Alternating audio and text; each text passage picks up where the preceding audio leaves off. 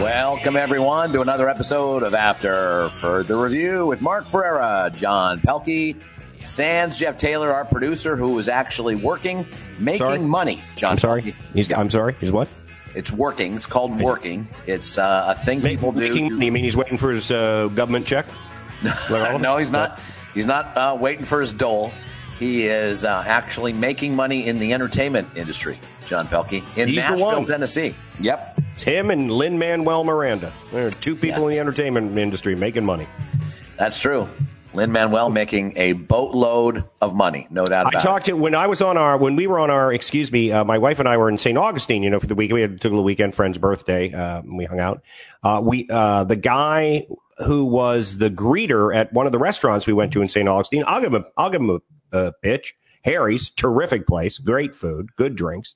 Um, his son is a location scout, and he's working with Lin Manuel Miranda on his new project, which is a filmed version of the playwright, I believe, for um, um what's the uh, what's the musical based on La Boheme that I've never seen? That um, Oh, Rent. Rent. Yeah, I've never seen Rent. I've never seen any version of it. Uh, I'm I'm under the um, It's it's control. I'm you under the control of our good friend Tim Williams, who hates it, says it's terrible. Uh, I like some of the music. In any case, uh, this guy apparently had written something else that Miranda's now with some other people working on a project, and this guy's uh, son was working on it and said what we've all heard: Miranda, great guy, and B, uh, huge workaholic, which you and I both frown upon. So I'm 50-50 on Lin Manuel at this point.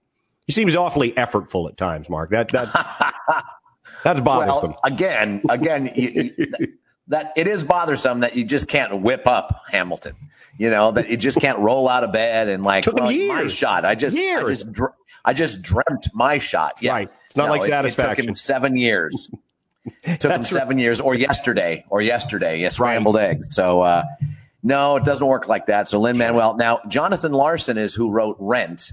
Yeah. and I think, and he's he's since passed away. Yes. basically when when Rent opened. Right. but he uh, he wrote another one called Tick Tick Boom, which I'm That's wondering it. if that's is it. That's it. Great. Yes, that's it. All right. I, Good. It was Fun. Something boom, but I couldn't remember for which. But it, it was good to hear that Miranda's a good guy, and I've heard that before. I know other people have worked with him, and uh, and then you know I probably somewhere in the recesses of my addled, Scotch drenched mind, I knew that he was a, a you know a hardworking overachiever. Um, but I, I, again, I sort of put it put it aside because I liked Yeah. him anyway. Sure. No, I understand that. It's it's what it takes, unfortunately, to uh, create what what he's created. It takes just a lot of work. You just can't, you know. Again, I always thought you just got the inspiration and brought a bunch of people together and said, "Let's put on a show." But apparently, that's not how it works. So there goes my Broadway musical. I thought I could just roll out of bed and write Fillmore about Millard Fillmore, and it just, you know, it all just tumble out of me.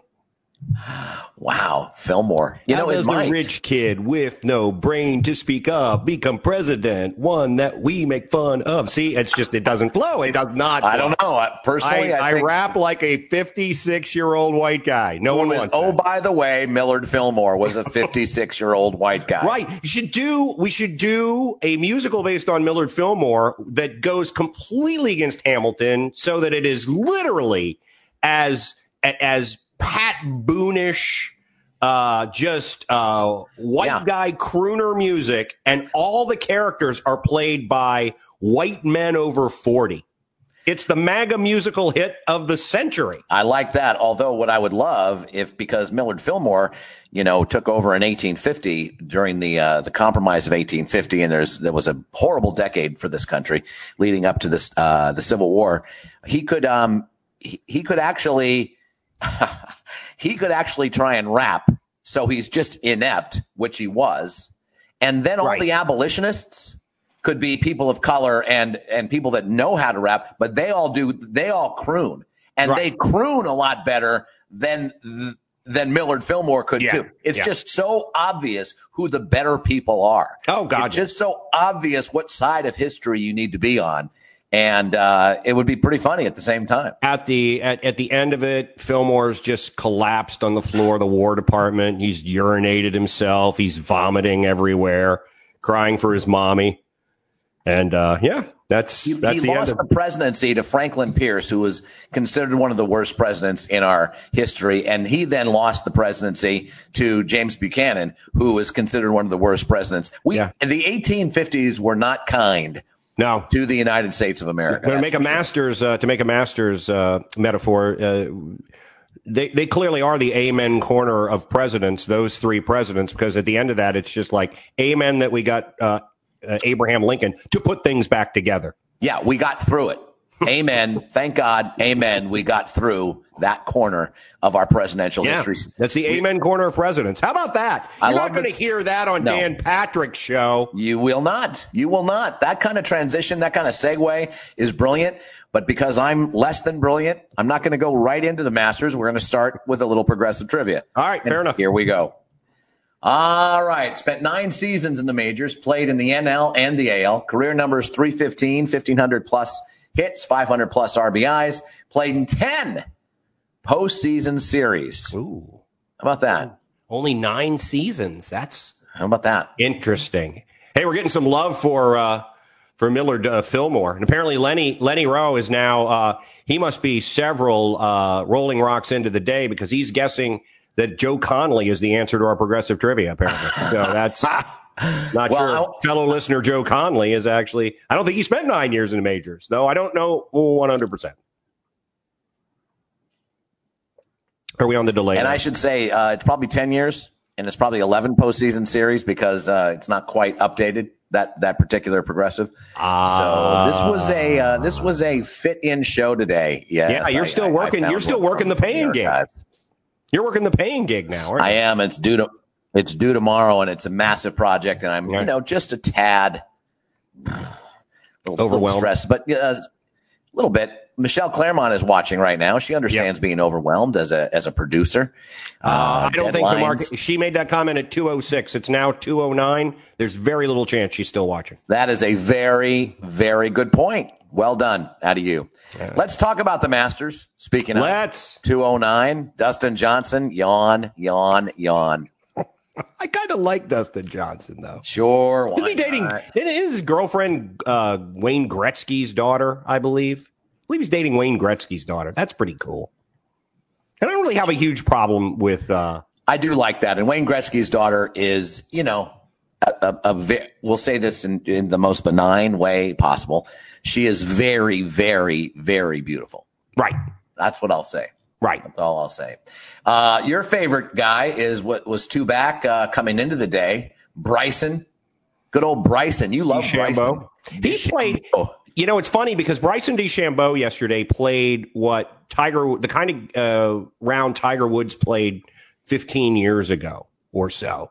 He sprayed some balls uh, around, um, made some made some bad shots, made some amazing recoveries out of those bad shots, and he walked away yesterday. I believe he was two under on the day, um, and it was a round mark where he could have been if he'd have tightened up a couple of shots, he could have been five under.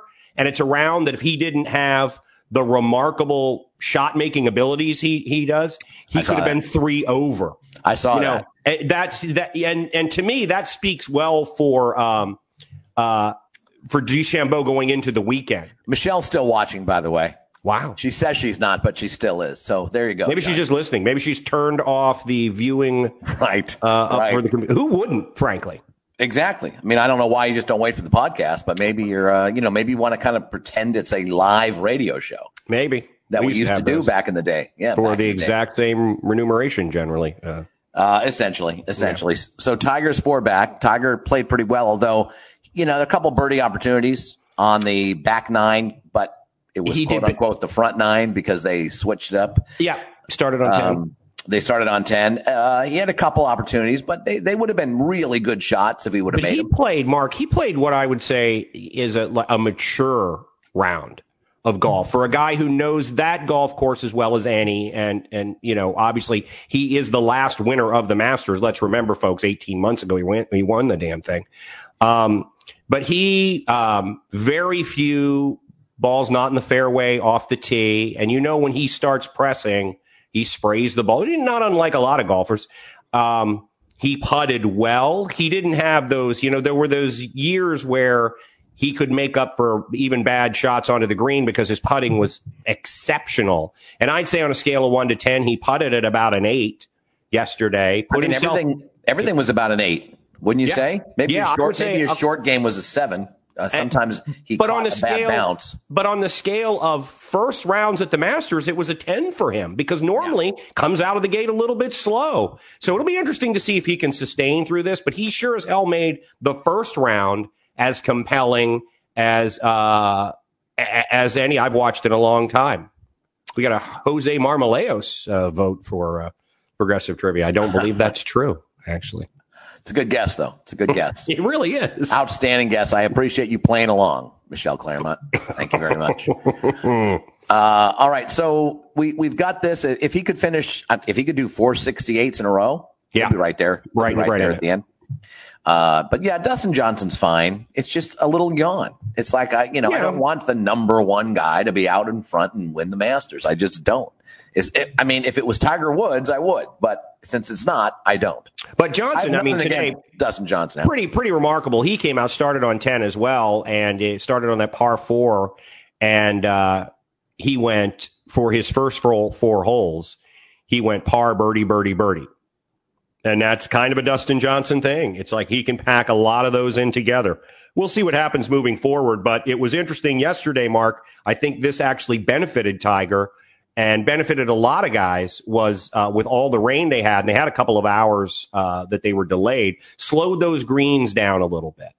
What you didn't get was you didn't get the roll in the fairway like you, you, do.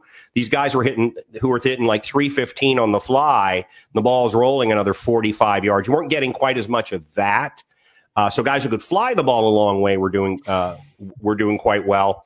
And then uh, just slowing down those greens uh, a little bit that gave guys an opportunity to be more aggressive. And I think that helped Tiger, certainly. He could be more aggressive because you weren't going to roll seven feet past the hole on a ball that missed by an inch. You know, you it's it was a little less punitive. We'll see moving forward. Weird, It weird was. to watch it without the crowd.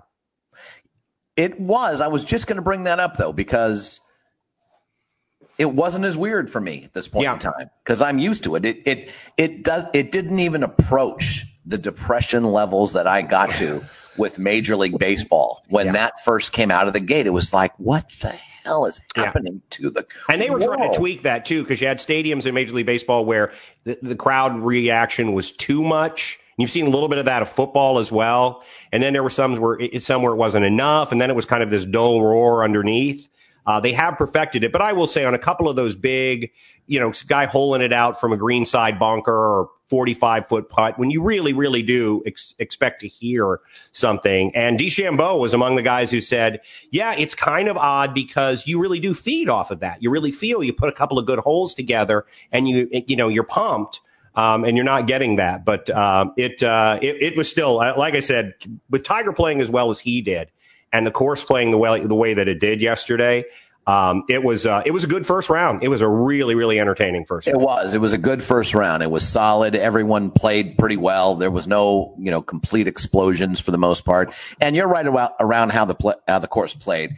I think it was. It seemed a little fast at times, although maybe that was just Tiger uh, being hugely aggressive. I think he's one- being hugely aggressive because there was a they dumped a lot of rain in that two hours. Yeah, and they he was off the just off the the um uh the putting area. The green. It's called the green. just Golf off Channel the presents. green. Just off the green, uh, and he had a, a nice shot, but it, it but it rolled past the hole. Yeah. and it rolled past the hole pretty well. And I thought that's that he he's going for that. And I guess to your point, the reason he feels he can is because it's not going to hurt him too Yeah, bad and- and of on the other course- side, and he was able to pick up the par on the other side. And of course, those greens by the end of the round uh, were had you know they dry out pretty quickly. The, the I don't know if you know this about Augusta National Mark, but it's a fine golf course, and uh, it's it's top notch and it's drainage and all of that sort of stuff. So it did dry up quickly, but there was a period of time there where you watched guys who were going for pins on holes that they wouldn't have otherwise done that. They'd have shot to safer areas of the green And you did see a couple of guys because of that, which I thought was interesting. You saw a couple of guys who, if they didn't hit the ball quite as well, it was really, really punitive because they ended up on the underside in places like uh, w- with water and these down slopes that uh, people don't realize that Augusta National is as hilly as it is. And if you miss up to the front side of some of those greens with the false front, the ball will roll 100 yards away. You didn't see quite as much of that, but you did see a lot of guys going for the uh, going for the pin, um, which I don't think you'll see as the weekend moves on. I believe if I've if I've uh, paid close enough attention, weather's going to dry out for them a little bit, so it's going to be a very different golf course moving forward. Freddie Couples did not start the day off well. He probably will miss the cut, uh, which is uh, which is too bad. It's too bad. Freddie Couples. Why? Why? Why? Why? Why do you bring up Freddie Couples? Is there? Did he? I don't know. He always he always is associated with the Masters for me. Really? He, won. I think it was the '92 Masters. I think you're right. Yeah. And uh, there's always something about Freddie Couples. He just has a vibe about him that was always sort of above the game in a way. It was almost as if he was cruising through everything. He's the kind of guy that you, you attach, someone like you or me attaches themselves to because he feels like he's just kind of cruising through it, waltzing you know? through it. Yeah. Wakes up, his hair is perfect. His face, you know, handsome guy, kind of a, you know, good, good vibe coming from him. You know, he, he's number one in the world for, you know, half a year at one point in time or so, yeah. or maybe a quarter. And he's just like, he's just been able to ride that for 30 years. Well, I think, anyway. I think he's, I think he's old enough to play, uh, in oh, the way. He's like, yeah. oh, in his sixties. Well, I yeah uh, yeah I'm sure he is, but he's been dealing with a bad back for a long time. But I what I thought was great yesterday was Larry Mize, who won maybe one of the most dramatic uh, of all time when he beat Greg Norman on that chip in on the playoff. Larry Mize shot two under. Larry Mize went out there and shot better scores than guys who are in like the top 40 golfers, top 25 golfers.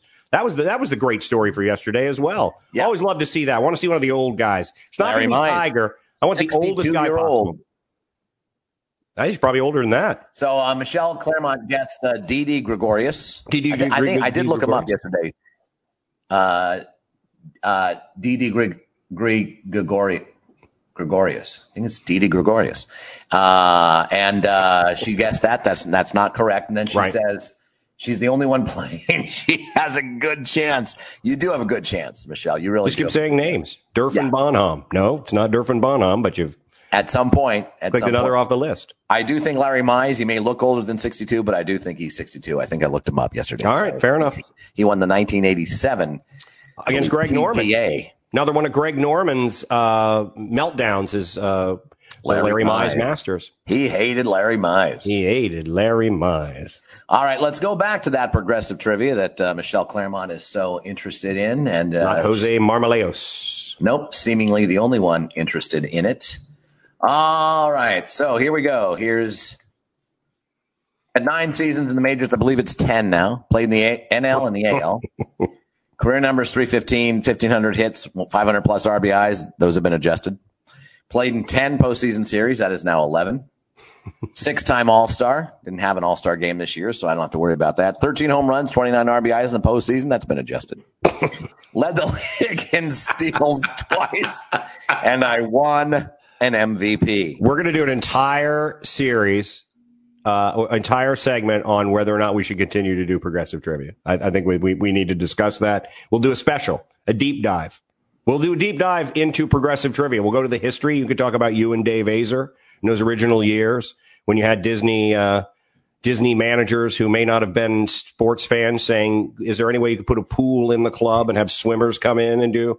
Remember Lee Corso talking about that with you? Uh, so yeah, I mean, that's, that's the next deep dive, the deep dive into progressive trivia.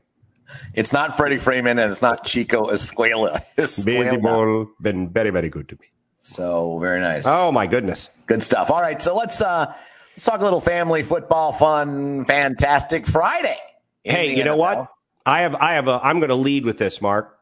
Don't sleep on the Indianapolis Colts in the playoffs. The defense is too good. Colts. The defense is too good. There's a lot of talent. I had no idea the amount. You know, I lose track of names and stuff. I'm an old guy. They have an awful lot of talent on the defensive side of the football. Well, getting DeF- DeForest Buckner certainly helped. Absolutely. And Philip Rivers is not MVP candidate Philip Rivers that he was. But I think what we saw last night is if he has good offensive line play, and oh, by the way, they do, and certainly much better than he had in San Diego over the last few years when, I mean, I think a lot of us felt like maybe his career was done. If he's given time in the pocket, he's not going to buy any time out of the pocket. And he would not, he'd have, he'd have 80 yards of field in front of him with not a defender and he'd never run because he's, I, I think he's barely able to stand on his own. Um, he, but he can pick you apart from the pocket still, and they have talent on the outside. I don't think they're going to win a championship, but boy, oh boy, do they look like a team with that defense that's rife, just like Tennessee last year, to upset somebody. Just like Tennessee two weeks ago or whenever it was. Again, it's a little bit of an overreaction. We over, we underreact. I, I personally underreacted to Tennessee. Then I've overreacted to Tennessee. I've underreacted to, to Indianapolis. I believe you may be overreacting. I think I'm reacting though. I don't think I'm overreacting because I don't think they're they're not a championship caliber team. They remind me a little bit, Mark, and this is going to go back. So you know, one of the things that we do on the show that other people don't do, and I think it's it's a choice on our part, and it's been you know, largely. Is it, is it a good? It is a good choice. In, well, in media conventions across the country, it has been debated whether or not it is a good uh, choice. But uh, we often talk about seasons and teams that m- no one cares about um, and no one thinks about. The 1977 Denver Broncos sure. are what they kind of remind me of.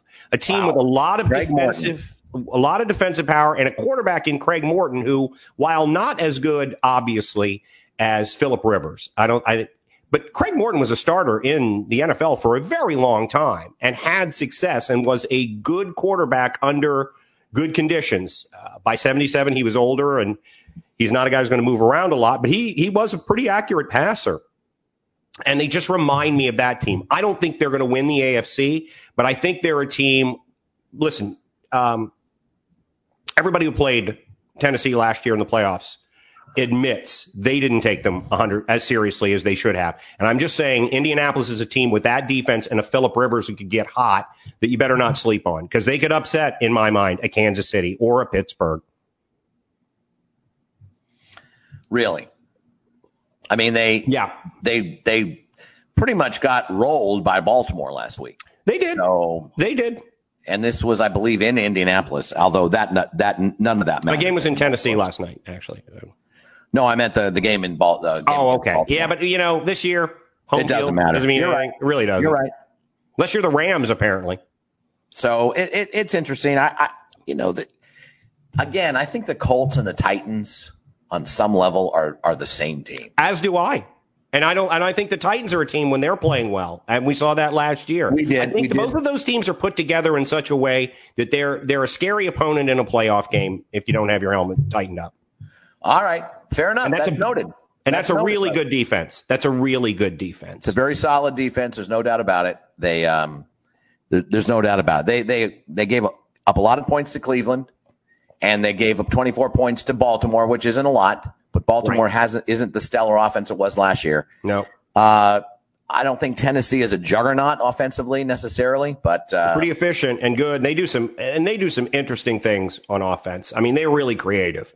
They're really creative, but that's a good Indy defense. That's all I wanted to say. I didn't want to spend all the time on Indy, but I just, a, I, I had kind of disparaged them. But when I finally got to look at their defense and listen to people talk about their defense and did some research, it's a, it's a very good defense. And I think any team that can play that well defensively is going to be trouble for people in the playoffs. All right, that's noted. Very good. Indianapolis. You're expecting Philip Rivers to throw four interceptions. I just, it, it, it's a great story. It would be a great story. There's no doubt about it. And, um, but do you, you know, see I my like, parallels like, with the 77 Broncos? Uh, you know, the 77 Broncos beat an Oakland Raiders team. Now, granted, that was a clammy Oakland Raiders team. Yeah. They lost in big games often. And, uh, and you're right. That John Ralston coached.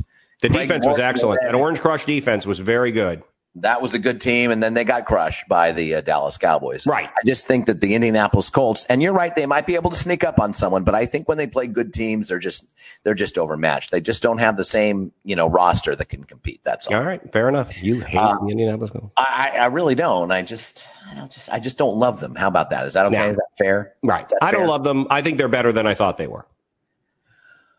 Okay, so at any rate, let's go with the rest of the games. Uh, a lot of people talking about Tua versus Herbert. Uh, what do you What are your thoughts about that game? The Chargers seem to always finish. find a way to lose, They can't finish. and the Dolphins seem to be on a bit of a mission right Well, now. I think you know. I think the Dolphins again are another one of the teams talk about teams in the AFC, and they're a playoff team right now. If the playoffs start, I think the Dolphins are built on that defense. Flores is a defensive coach for all of the love that we're giving to Tua. Remember, they won his first game in what is as pedestrian a first game for uh, a, a quarterback, and a really pedestrian uh, offense for that game. They, they were unimpressive. Uh, they're very good defensively. He certainly showed from week one to week two what he can do. Um, uh, and I love Justin Herbert, but they, I mean, this side of the Atlanta Falcons, do you trust anyone less in the fourth quarter with a lead than the San Diego Chargers? I, I certainly don't. And they should be able to run the football, Mark. They should be able to run the football better and they should be able to close teams out, and they're not doing it. and it's a uh, very interesting, sad, if you ask me, phenomenon because I do like the Chargers. I do like their coach. I do like their team a lot, and I wish they could. I wish they could close. And it's not just this era of the San Diego Chargers, John. It's been, it's been, it's seemingly been for the last 10 years that they have games. Literally, they've lost what, six games already by a total of 11 points or something ridiculous Yeah, it's crazy. as uh, the Dolphins too. The Dolphins, you have to remember that they can really put a hurt on sort of tradition, well, essentially traditional offenses. You, the, the 49ers and the Rams have quarterbacks that are very good at play action, but they're not nece- they're not at all Kyler, they're not the Kyler Murrays of the world or the Russell Wilsons of the world They're not dynamic. so they can script. really put a hurting on those two uh, teams defensively, and they they have put. You're right. They and they have put a lot of. Uh, they've dominated those teams, but when they faced the Cardinals, I mean that game that game was a shootout. Yeah. And that defense did not necessarily step up in the fourth quarter when they needed to. You're right. Who stepped up in the fourth quarter what was the Miami Dolphins offense, which needed Tua's legs and Tua's decision making to extend series. And it and they got it from him. So it's interesting. It's shaping up to be a, a complete team. I think they, they need a better offensive line. They certainly need better skill possession uh, weapons for Tua Right. but it'll be interesting. It's it's the kind of game where you expect the Dolphins to win because the Chargers have been, you know, just stepping in it all year. Yeah. And it would not surprise me if the Chargers put together a complete game and actually showed up for the end of the fourth quarter. Uh, we'll see, but it, it should be a lot of fun. And it, you know, the, the story about the rivalry for the next 10 years, it's fun. What the heck? You know what I mean? Sure. How do listen, you not embrace those kind of stories? Well, I think one of the narratives that's going around, and I and I completely agree with it, Mark, is that these young quarterbacks that are coming in, not all of them, obviously, you know, if you hit on fifty percent of your first round quarterbacks, you're doing very well. But I think what we're seeing are guys are coming in more prepared, and guys can play well early. Now, the the big questions I think start to come for these guys in years three and four, because uh, what we're seeing with Lamar in Baltimore is that he they've figured him out a little bit defenses throwing the football. And what they basically they, they he, he's basically ta- he's taken a step back a little bit as a passer because defenses are defending him better. I mean he will always be a dynamic athlete with with his feet but um that's where I think the rubber's going to hit the road for the Kyler Murrays of the world. Now, Kyler Murray is a much more accurate thrower than Lamar Jackson. Tua is an exceptionally accurate thrower of football. Justin Herbert as well. They're a little bit different guys. Um, in in the case of Tua and particularly uh, Kyler Murray, is that Murray is as good with his feet as Jackson uh, almost. I mean, it's very close. Uh, he is just a more polished passer than Jackson is. Um, but let's see when teams get a little bit of tape on these guys uh, where they go. So Buffalo, who took care of Arizona last week, they created four turnovers for Ru- Russell Wilson, and they're one of my favorite teams now. I know. history I know they. I know. Uh, Even though you love Russell Wilson. I do love Russell Wilson, but I hate don't love his success. Yes, I. I love his success if it didn't have anything to do with the Seahawks. It's me and Roger Staubach. It's me and Roger Staubach. Yeah, you appreciate. I them. loved Roger. You're sort of rooting for them to have a great career. Right. You just don't want it to benefit the Cowboys. No, I want them, or I just want them to lose in the NFC Championship game to Washington every year, or someone. You know, that's it. I want, you know, that's what I want from from uh from Roger Staubach, and I didn't get that clear. So far, Russell Wilson has done that same for me. He has won a Super Bowl, yes, but he has had a Hall of Fame career already. We all admit that if it, he were to retire today, he'd be a first ballot Hall of Famer, and uh, and he's had a great career, and yet he's giving me one of the one of the best moments I've had as a sports fan, and this just shows you what a bad guy I am, John. As if we needed that. the moment that he threw that interception To Malcolm- at the Super Bowl, that Malcolm Butler, Malcolm Butler, who we saw last night, with Tennessee. uh, man, oh man.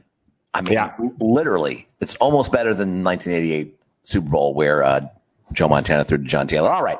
Speaking of the Buffalo Bills, Yeah. they now go on the road. They hosted the the Seahawks last week. Mm-hmm. Now they go on the road all the way across the country to play the Arizona Cardinals. Yep. And to me, I think that's another great game. Um, Yeah. Buffalo's seven and two. Yeah. The Cardinals have three. I think they're five and three. So it's, but but the Cardinals are a very good team. Would it surprise you, John, if the Cardinals won the NFC Championship? Like just Uh, got hot and just It might surprise me if they won it. It wouldn't surprise me if they got there. To get them to win it, yeah, you're you're going to have to win three games, at least two of them on the road, unless there's an upset. And I know the road isn't, you know, uh, what it used to be. Uh, but I, that that would surprise me because also remember they have had games where they've it's sort of come apart for them uh, defensively and offensively. Here's what I'll say about this game: why I can't wait to see is uh, you got two of the best guys off script that you'll ever find at quarterback. Josh Allen's just a beast, uh, just a beast of uh, Michelle Claremont got it right, by the way. nice. It wasn't Uh, Craig Kimbrel, but it was her last guess. Yep. Uh, What's what's what does she get, John? What what does Michelle Claremont get as a result of winning progressive trivia today? Well, I think you and I should promise to get her uh, her husband out of the house for a, a bit. Um, so you know, so she can just, you know, sometimes you just need to you need to step away from that energy. Sometimes you just got to back off of it. Normally, for you, that's when you both had a few scotches, and you're unable to step away. No, no, no. I'd step into it. I Yes. step into it when it's at that point. yes, yes, you would, but you should step away. It would be I better should. for you to step You're away. right. So yeah, we'll we'll offer that up to her because normally it's the uh, you know the thanks of a grateful nation, but uh, the nation's so splintered right now. You only get the thanks of you know fifty two percent of them. If that, Yeah, fifty point seven.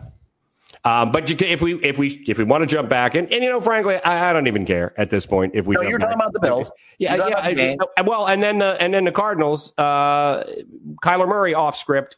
It, it it could turn into a just crazy street ball situation with these two guys because they are two of the best quarterbacks in the NFL at working outside script. You're not going to see what you saw last night, which is two quarterbacks that worked well within the script of what they do. Certainly in the case of Tannehill, he can do some things outside that because he is actually a more dynamic athlete than people think. But uh, those are very controlled offenses, and you're going to see something a little bit different in this game. I just wonder how good Baltimore is, uh, excuse me, Buffalo really is. I think they're really good. They're seven and two. Yeah. Yeah. I mean, you know, so this is this is what I like to look at, and I know people don't really care about this, but I think people should care about this. The uh, point differential. I think that's important. We we always talked about that. It is very And- important, I think. And the point differential for Buffalo is only point uh, plus nine. So you actually have a very good point. They're seven and two, and they're plus nine. That would indicate that they would be more like five and four, as opposed to seven and two. So they may be a little bit, you know, posers, and we've thought that. They had a little stretch there a few games ago where it's like, okay, here we go. They're Ball- exposed you know, now. Yep. And all of a sudden they've played very well since then and then beat Seattle pretty convincingly. Oh, by the way, Miami, on the other hand, plus 61. So you could make the argument, even though Miami is a game and a half behind Buffalo, that Miami is the best team in that division right now. I mean, you head to head they lost, but this was early in the season. Uh, to me, the Dolphins, they play the Bills right now. They they beat them. Yeah, I don't know if I'd go as far as I think resume. If I'm looking at both resumes, I still think Buffalo is is probably a better team. If you're asking me right now at 2:37 on Friday afternoon, which team do I think was playing better the last time they were playing? Then I would agree. I think uh, I, I, think Miami was. Though Buffalo has, I think they've uh, the, those those couple of weeks, particularly that you were mentioning, where they they did seem it seemed like things were coming about uh, apart. Allen wasn't making, he was turning the ball over, wasn't making as good of decisions. Um, their defense was giving up big plays, if I remember correctly. Um, we did have a lot of questions about those questions have been answered. I know they're a good team. I just don't know how good. Yeah, they lost two in a row. They lost to Tennessee and they lost to Kansas City. Two pretty both good teams. good teams, right? And they beat they beat the Jets. They beat the Patriots, and then they beat the uh, and then they beat the Seahawks which is pretty interesting. All right. So in the AFC, there's one team that's far and above plus 103. The next best team is plus 85. Who's plus 103? Just off the top of your head. Who's the best Pittsburgh. team in the AFC? Nope. Kansas City. Kansas City is plus 103. Okay. 85, plus 85. Number two. Who's that? Um, it's not um, Pittsburgh.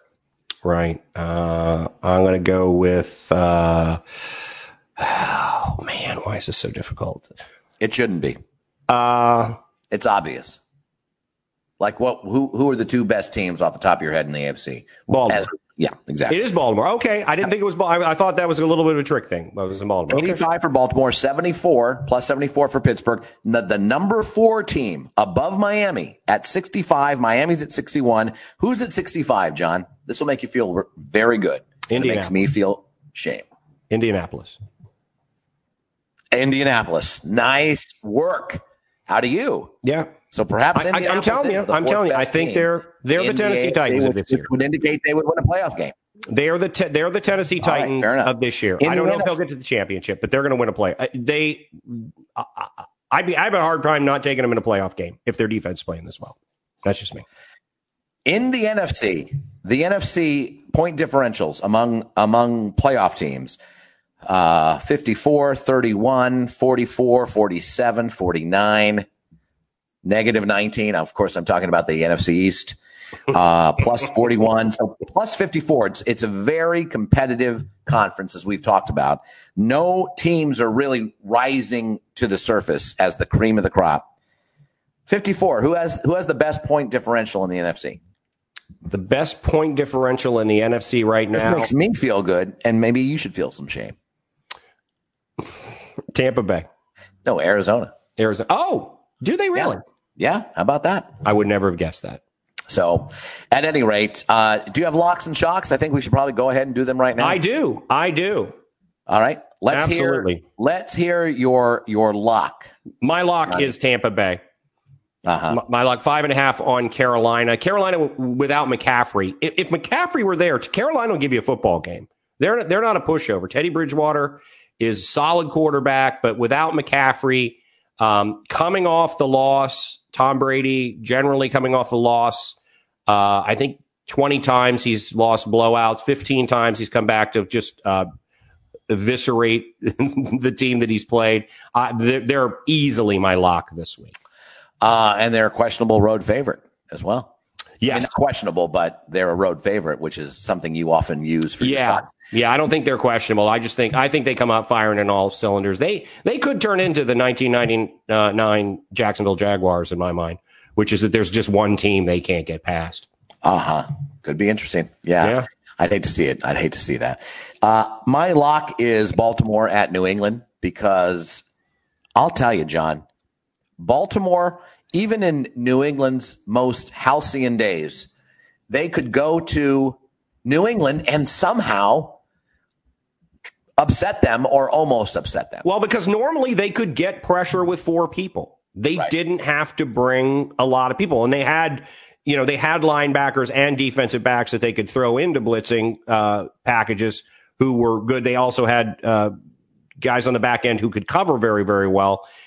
I think that's the main reason why is that they could get pressure with just four guys. We should mention Michelle Claremont uh, figured out Jose, uh, the answer. Jose Al. Oh, yeah. There. See, now I almost said it. There it is. Whatever. It's Jose Altuve, people. Yeah, and she figured it out all on her own. Now, I'm, she she did give it a goog, as she likes to say. So I'm sure she gave it a few googs. Uh, uh, but congratulations, Michelle. Claremont. It's just nice to have somebody watching the show who generally and, wouldn't. And actually cares and wants to play, wants yeah. to play the game. Even right. if it means cheating. Who cares? Who cares? We should start encouraging the cheating, John. We should start I'm encouraging Absolutely. Like to just get, you know, sort of just give old school clues like we used to when Google wasn't a thing and yeah. just, and just to time it, see how fast people can Google. And just encouraging people, people are quick on their phones. And just encouraging people to mail in their answers after the show. just rampant. You know. And even if they, and even if they mail them after the show, you know, once they get here, if it's still not to our liking, eh, we can either We'll, we'll make up postmark. We'll make up our mind. I have an affidavit from someone who will I do that we've backdated all those postmarks, and we'll, burn, we'll burn a bunch of them in my yard if we don't like them. I mean, there's all kinds of stuff we could do. That's what that's what places like Philadelphia, Detroit, and Atlanta do. those are corrupt cities, Johns, and you yep. know what that code is. They're oh, corrupt yep. cities. Absolutely. That was Newt Gingrich's quote, by the way. It's wow. corrupt. Yeah. There's a quality Philadelphia, individual. Atlanta, and Detroit. Yeah. There's okay. a quality guy. Yeah, you've got a lot of credibility, asshole. Equal parts infidelity, cholesterol, and double digit IQ. Equal parts infidelity and cholesterol. I mean, that's that's pretty classic. All right. Thank you. What's your shock? Uh, my shock is I think the New York Giants are going to beat the Philadelphia Eagles. Because the Giants have been playing better. They have, and they have, uh, you, you know, they young quarterback who is inconsistent, sure, but week in and week out, Mark, the Giants are kind of like we remember we talked about Miami last year, and at the even when they had a bad record, is nobody wanted to play them and they've gotten better throughout the season. I think the Giants are that team. I also think, you know, n- nobody else in that division is very good. Um, and I do think that that Giant defense can force Carson Wentz into some uh, questionable decisions. And he has, and again, this is a, this is a discussion that's out there, and it's one that I have to agree with as well.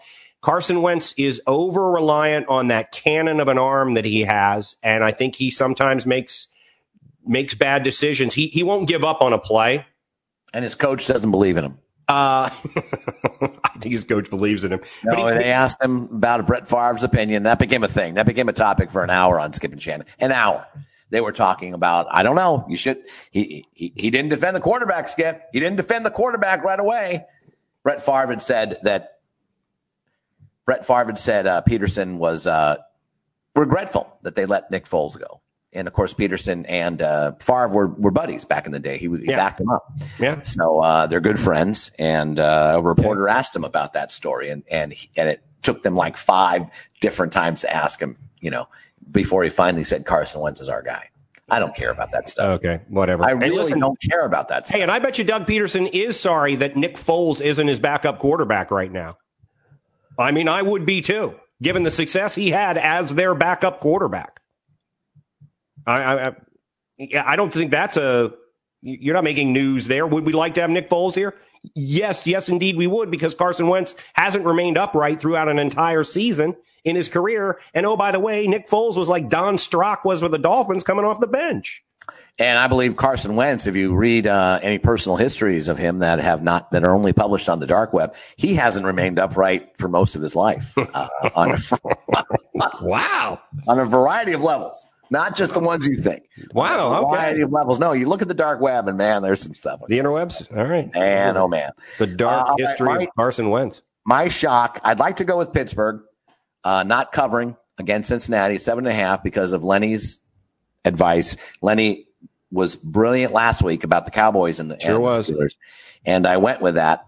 And as tempted as I am to do that, I'm going to continue to pick Seattle to always win Okay. Hoping that somehow there's some sort of reverse energy happening in the universe. And um, they are underdogs at the moment, I believe, if I'm not mistaken. Yeah, yeah. Uh, point to the uh, Rams. Point and a half. And the Rams undefeated at home. and I, yeah, and they are and seemingly a little bit of a different. You know? Well, and they're a little bit different team at home, but I'm wondering, you know, they've had a couple of East Coast swings too, and I think maybe the home versus away thing have, might have a little bit more to do with that. Is that they, they've played, you know, they've done those East Coast swings and they haven't uh, responded well to those, and we've seen that from teams. Um, the the the issue know. for me is is the Seattle defense is is True. just not great and uh, the offense for the Rams, for whatever reason, at home, they get on rhythm and they can they can they can boat race it at that point. And so Russell Wilson's going to earn his paycheck this week with Aaron Donald and that defense. Um, I agree. I agree. I think though that uh, I think that the Seahawks. Now the Seahawks traditionally have had a bit of a problem with the Rams, and ironically, it's often been in Seattle. Yeah, uh, believe it or not. But uh, I'm I'm going to go with them. I'm going to that's the that's the shock this week. So my, okay. Yep, my shock is Seattle. Your shock is Giants over Philadelphia, upsetting the apple cart in the always interesting NFC yeah. East. Yeah, uh, who knows what's going to happen there? I mean, you know, I mean that means that means the leader of that division will have three wins at this point in time. Yeah, and the Cowboys will still be in it, and Skip and Shannon will definitely move on from whatever discussion they're having about them to why Kevin Garnett was a better player than LeBron James or whoever it is today. And my exactly, and my lock is Baltimore over New England. They're favored by seven. I think they'll cover that and then some. And your lock again is uh, Tampa Bay. Tampa Bay. over Carolina, and I think All they're right. five and a half point favorites there. Yeah, I think they I think they beat up on Carolina.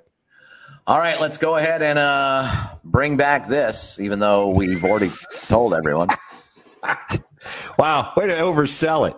All right, here we go. We'll bring this back. Well, I mean, we've already given the answer away. I mean, welcome the, to our really, good time the, to get up and go get a drink. Definition of anticlimactic. It really is. So here we go. Spent nine seasons, ten. Played in the NFL and the, and the AL. Career numbers 315, 1500. Played in the NFL and the AL. Good yeah, Lord. He, he's done I all missed that one. Played in 10, actually 11. Six time All Star, 13 home runs, 29 postseason, more than that now. Led the league in steals twice, won an MVP, ALS MVP, led the AL in hits four consecutive years, won a gold glove, probably more. Won a now tainted World Series. I'm just going to go for it. Congratulations to Michelle Claremont, who got it right. Jose Altuve. Jose you, uh, so two things that you called him, and I, I love this because it's just it's just funny, and I'm not picking on you because you, you did say he was in he played in the NFL and the AL, and you also said he was an ALS MVP. Now I don't know if that means that you've given the most money to Lou Gehrig's disease uh, research, or I know, I know the future. You may have had the most success of anyone who currently has ALS. Right.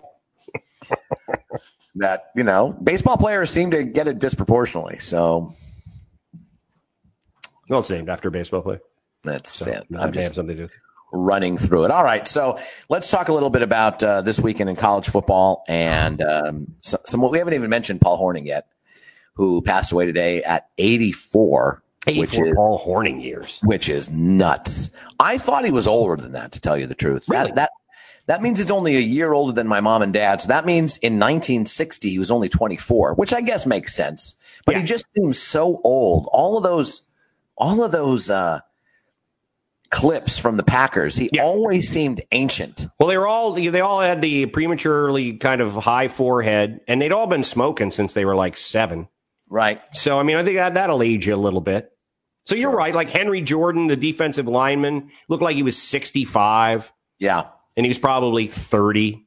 So Hornung, Bart I mean, Starr looked old. Did Bart Starr ever look young? No, he never. Bart never, Starr in the crib. Never young. Bart Starr head. He was never young. Yeah. It was sort of this weird Benjamin Button thing just showed up at about 28. Known as they do a uh, finding your roots with Dr. Henry Louis Gates, and they they just they can't find they can't. any sort of information about. Uh, sorry, the the line started with Bart at 28. It's I I don't have any answer for it. He, uh, There's just no. Record. He materialized. He did. What if Bart Starr? What if Bart Starr were like the first time traveler? What if some sort of doughy, unathletic guy from like 22,230? Let's just say by then we figured it out. Just set it up so he could come back you know, uh, just as because you looked at Bart Starr out of his uniform, he did not look like he was a professional athlete. He looked like a, an accountant or something. Uh, what if what if he's a time traveler? Let's just go with that. I love we that believe Bart Starr came back from 300 years from now when you, you win like the world record in the in the uh, 100 meters is like three, four, or something. And you know, it's all this, and this this guy who just you know can barely walk across the street without falling. Um, right, you know, right, he's literally right, when he's a child, his parents give him a big plastic ball to roll around in because he was just always getting hurt. And he d- develops time travel and he goes back to take over the uh, uh, quarterback position. He just shows up in Green Bay one day. Yeah, you drafted me out of Alabama. And of course, by this time, Lombardi's 18 pops in for the day. He's just, you know, things are just, you know, why did I take this job? I came from New York, was a oh, perennial get winner. under center, kid. Jesus, whatever. Get under there. Don't ever do anything other than what I say. Uh, and, uh, and yeah, I'm, so I'm going Bart Starr time travel. Wouldn't you think, I, I guess maybe not me. I understand that, but then, then he becomes a coach. Then he becomes a coach. Wouldn't you think he'd had figured out like systems? Couldn't Wouldn't get back some RPO type stuff that he would, you know, give to the Green Bay Packers in Not, the 1970s. Never paid that much attention. Came back to 19 in the late 50s because it was, you know, it was a much simpler offense. That he could learn all of that. Sure. He couldn't really wrap his head around it because really in t- 2030, whatever, this guy whose name then was, I don't know, Alpha Beta 3 or whatever they're calling people then, as we're, we've now, we're doing nothing but working in the sugar mines for our Venusian overlords. overlords. Yeah. Um, that he couldn't, but he couldn't get back. He developed a time machine that could only go one way. Right. So he had to just live out his life. Here. He had to live out the Bart Starr life which is not bad, obviously. No, no. Celebrities, a star, wins all those five and five and nine and seven and nine years because I think they had 14 games when he started coaching. Perhaps I don't remember when it went to 16 games, but um, yeah. So that's that's what happened to Bart. He was able, you know, he got his wish. At any rate, Paul Hornung, Hall of Famer. Yeah, Paul Hornung. And Lenny pointing out the only guy to win the Heisman Trophy. Paul Hornung, uh, losing team. Yeah, a losing team. A two win yeah. Notre Dame team. The Fighting Irish. And uh, amazing. And then, one he, because, and he goes to the Green Bay Packers, which wins win one game. Yeah, they were terrible. Uh, Paul Hornung. 19, 1958, yeah. That, uh, that Heisman Trophy race that he won, the votes were split. Tommy McDonald won the South out of, uh, I believe McDonald played at Oklahoma.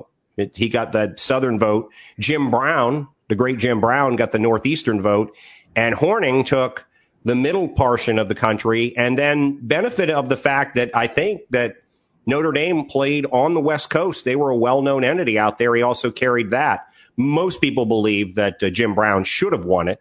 And I do believe, if my history is correct, that uh, he didn't even appear on some people's top three in ballots in the South. I'll leave it to you to figure out why that is. But uh, yeah, Paul Paul Hornung was also as versatile a player as ever. I don't know why. Why? why? Played fullback, halfback, wide receiver, also kicked field goals. I believe he only missed four of 192 extra points that he uh, that he kicked uh, for the for the Packers too. Just a, just an all around versatile good player. Yeah, he goes to the Packers, and the Packers are horrendous in 57, 58, and then uh, Lombardi takes over in 59. I think they won one game in 58, and in 59 they were over, already over 500, and in 60 they made the championship game, lost to the Eagles, but uh, the rest is history. After that, they went five out of seven, and uh, Hornung was Hornung was a massive, you know, a big, big part of that. So. And the only member of the 1966 um, Green Bay Packers to not play in Super Bowl one. He suited up. He was the only guy who suited up who didn't play. He had a pinched nerve in his neck. And uh, to his credit, towards the end of the game, Vince Lombardi offered to put him in. Lombardi seeing the historical implications of what were going on. And a lot of guys didn't know. And I wonder if looking back, Hornung would have felt differently. But Hornung said, now nah, let's, let's, let's not do that. Then he was left open for the, uh, the expansion draft. The next season was drafted by New Orleans, um, but did not go on to play for the Saints. So you think it was uh, good of him not to go into the game, or do you think he was just hungover? Uh, I think he was probably hungover because I believe he was out late with Max McGee, Max the famous McGee. Max McGee there stories. Yep. Um, and the difference was McGee didn't think he would play. Hornung knew he really wasn't going to play because of the pinch nerve, unless they were up big. He was not. He had a bad, bad pinch nerve, and it ended his career. Um, so I think it was kind of admirable that he didn't just go in to say he played in the game. Hmm. No. Well, I I don't know. I'm I'm thinking it had nothing to do with an admirable decision. I think he was just like, uh, let me just uh, sleep on the bench. Shall I get in there, Paul? Uh, yeah, no. no. Paul, Paul, you want to get in there? No, yeah. So, Paul Hornung. dead at 84. Dead at 84. All right. Anything else? Uh, college football this weekend? Uh, uh losing right? a lot of games. Losing a lot of games due to COVID. Um, the SEC getting hit particularly hard right now as we get into the colder months. And I, I'm saying I'm just going to reiterate what I said on Wednesday. I don't. None of these things are beneficial, Mark. But I think what we're seeing right now puts the Pac-12 in a much better position to actually have an argument for uh, for being considered if they have an undefeated Pac-12 championship team. And, and I also really think, Mark, it makes the argument that uh, a decision not to expand the playoff this year by uh, the NCAA was a bad decision.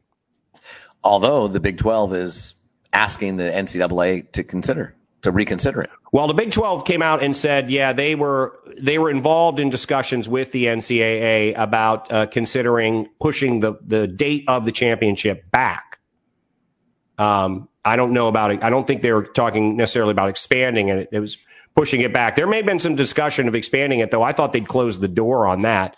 But the but the, the talks have are, out there about pushing the championship back, and I don't think that's a huge problem for them, Mark. I, I think that's you would think that would have been in the pipeline from the beginning um, for them. That you know we may have to adjust dates of games, um, but I don't think that they would expand the playoffs. But I, I, think what we're seeing is that they probably made a mistake by not doing that. But why can't they do it?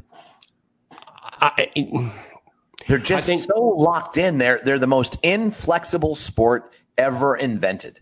Well, they're I the, think they're the least agile sport ever invented. Well, I think this is part of it, Mark, is that some of it has to do with the uh, the contracts they have for broadcast you know, and things. The I think Idaho that Data Bowl can be one of the can be one of the playoff. I know, I know they can. It can be one of the playoff games. I think, I think partly it has to do with the contracts for for broadcast, and I think with the NFL, they have the NFL rules everything, and they can tell their broadcast partner things that I don't think college football can because they're just not, it's not as centrally managed and there's a lot more moving parts. I, but I wish, I wish you were, I wish you were right. I wish they could make the change. I think expanding the playoff this year would be beneficial for uh, everybody involved. Brian bringing this up, which I wanted to bring up during our potpourri section as well. Kim Ng uh, hired as the Marlins GM. First yep. female GM in Major League Baseball. That is so cool. Yeah, a team coming off uh, their manager getting the uh, manager, NL Manager of the Year as well, the Marlins. How about that? So trending in a really, really good direction. And they were a team that we looked at in the playoffs. And you and I didn't know a lot about the Marlins because they were the Marlins. And what was the point of getting to know a lot about them? They were going to be the same. They have a lot of young talent. I love that they brought Kim Ng, Ng in and, uh, and, and good for Don Mattingly. And oh, by the way, we should say congratulations to Freddie Freeman for his NL MVP season. Had COVID and then came back and won the NL MVP. Whatever we may think of Freeman, given our experiences with him, uh, I think he's softened. Pretty, pretty remarkable. I, I, think since he's had kids, he's he's softened a little bit, and uh, I I love him as a baseball player. He's a yeah. classic baseball player, if you ask me. He's clutch. He does everything. You know, he does everything pretty well, yeah. and he does some things very very well. And I I love the fact that he's he's got that. And um, but uh, Ng Ng has had a nice career, and she's uh, interviewed with GM positions for uh, with, with the Dodgers, with the Giants, with the Padres, the Mariners, you know, all these blue states. Uh, but there it is. She gets in it Miami. in Miami. In Miami. Uh, she, the first female GM. I just think that's just phenomenal. I'm, it's I'm great. loving it, and I, I think the Marlins are on their way, man. Derek Jeter. You yeah. gotta give it, you gotta give it to Derek Jeter that somehow Don Mattingly is rising in the, you know, in the annals of, uh, of, of, of solid managerial, uh, you know, careers, if you yeah. will. uh, and in in large part because of what Derek Jeter's doing. Now, I think at some point in time, Derek Jeter's going to have to fire Don Mattingly, and the very next year, of course, the Marlins will win a World Series. Don Mattingly will be the Buck Showalter because look, he did it with the, he did it with the Dodgers. Dodgers a very good team under Don Mattingly. Couldn't take the next step. Took them a while, but then they did obviously take the next step. So yeah, I think you're probably right. I think they uh, in in two seasons it'll be taken over by then 79 year old Tony La Russa, who will be awakened coming, coming off of another uh, DUI. He'll be awakened with his head in a bowl of uh, rum. And does he survive? Do they keep? Do they stay with La Russa? I don't know. I mean, the White Sox that hire was a little odd to begin with, and and, and some people were were kind of ripping it uh, to begin with. So this might not help. He may not survive. I don't know. You know, I, there's something about me now. Granted, having a DUI, driving impaired, and uh, putting other people at risk is you know no one no one advocates that obviously but the fact that he hasn't learned is any lessons i mean what, what is this? How many times has he gotten popped for this john? Uh, third time this month. No actually no. He, he got he got arrested once before and that story was uh, uh, and again, we're not making light of DUI, but apparently he was asleep in his car at a green at light, a stop, at a, oh, right, or a stop right, sign, or a green, and he was just uh, apparently he he he was uh, just passed out. Well, and and, and apparently had enough uh, left of his rational thought to put the car in park. I mean, just sitting there at, at the at the red light and fell asleep down in uh, Jupiter. And he had 0.09 in his blood, and uh, the law where he got pulled over was 0.08. So it's not as if he was roaring, you know, roaring drunk, but uh, buzz driving is drunk driving. Mark, it is. I understand that, John. I get that. I'm not. I'm not trying to dismiss what he is in trouble for. All I'm saying is, is that at 79 or whatever the hell he is right now, he's still, you know, just living like he was, you know. Now, 20, now listen, 22. Because I'm like, I think most people refer to me as the Bill Veeck of Central Florida. If I'm the White Sox, what I do is I have a little bullpen car that looks like a, you know, just like a normal car, but, you know, smaller bullpen car. And that in each game, La Russa arrives, uh, driving it in, swerving everywhere, and he gets out and just beer cans fall out all over the field and he stumbles in it. Now, please welcome in his 47th year as maybe he runs over Maybe he runs over some of those uh, characters, you know, like the presidents and the national. Oh yeah, they've got you, you know, know some mascots. They've got the big sock that runs. I guess that's what they have. They have like a large tube sock called Smelly the Tube Sock. You can't imagine why that's not why they've been able to market the hell out of that. But it's just you know it's just trotting down the field, and here comes La Russa in like the the bullpen car of a '78 Monte Carlo, and he's just swerving you know, and he's got bumper stickers on the back of it. The Oakland A's, the St. Louis Cardinals, just everywhere he's as well, yeah, everywhere he's ever managed, oh, and he's just gosh. swerving, and you know, he's got his hand out the out the out the window with just a right. bottle of bourbon. And it's yeah, it's like it's like Bluto in Animal House. You know, the beer cans fall out like you're talking about, or, yeah. or uh, Bad News Bears. Yeah, and uh, just, just, just go there. Just embrace just go it. there with. Just embrace it. Just yeah, exactly. Anyway, and Tony, and every answer to it. Uh, yeah, Tony, uh, you pulled you know Phil with only seventy five pitches, up three to nothing in the seventh. Why pitching a no hitter? I was drunk. Sorry, I was drunk. What do you mean? I was just I was shit faced. Honestly, hell, I I, I drink six pack for the game, probably another quarter rum during the game. Jesus, at that point, I was, in fact, I could walk out to the mound kind of surprised me because I'm Tony fucking La Russa and I don't care. I have World Series. I've made my nut. You know, I'm here for a paycheck. These idiots in the front office, most of whom are in short pants when I was last managing in the in, Major League Baseball, they don't, they don't know. They know I'm Tony fucking La Russa. They're not going to fire me. I'm, I'm, drunk most of the game. I don't even watch the games. Uh, you you you cut. There's a there's a lookalike of me in the dugout.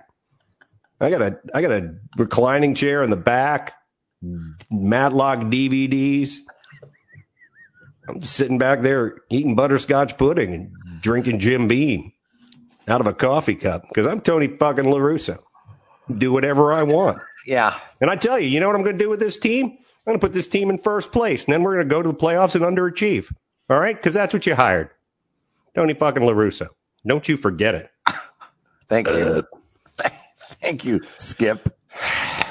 Next Wow. question. I love it. That's great. That's good. Oh my gosh. All right. So there it is. Yep.